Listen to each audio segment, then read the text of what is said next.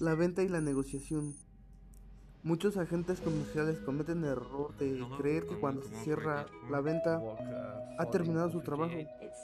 Este no es un planteamiento correcto. El vendedor debe asegurarse que el cliente queda completamente satisfecho con el servicio para lo cual tendrá que realizar actividades de seguimiento de la venta. Con el seguimiento se logra un mejor servicio de venta, una imagen de honestidad y seriedad y los clientes más satisfechos. El seguimiento que tenemos que dar es el confirmar si el cliente está satisfecho con el producto y atender las sugerencias de forma rápida y amable. Y mantener informados a los clientes y cumplir con los plazos de entrega de la venta. La venta y la negociación para tener un mejor negocio.